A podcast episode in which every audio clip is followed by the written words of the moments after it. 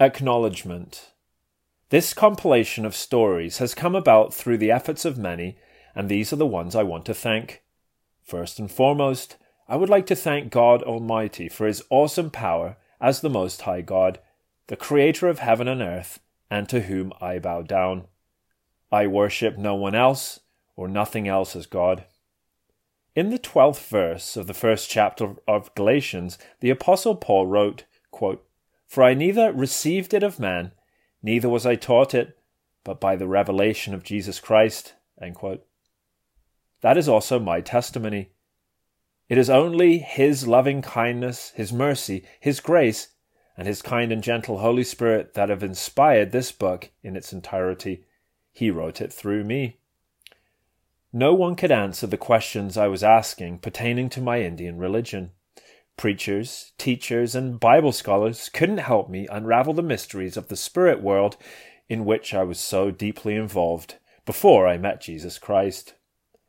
Then the day came when God spoke through me and directed me to the scriptures for answers. This is how this book was written. Thank you, Jesus. My late wife, Marie Rose, had a great deal to do with getting me started with the writing of this book. Indeed, this book tells much of her story too. It was also through my wife Marie that I met Warren and Lewis Hathaway. They were very much involved in the preparation of this book and for encouraging and exhorting me to keep writing. Often Warren phoned me to say, Well, brother, I finished typing that last batch of writing you gave me, I am waiting for the next batch. How are you coming? Those phone calls spurred me to continue and finish whatever I had left of the small stack of notes I had. Thank you, Warren and Lewis.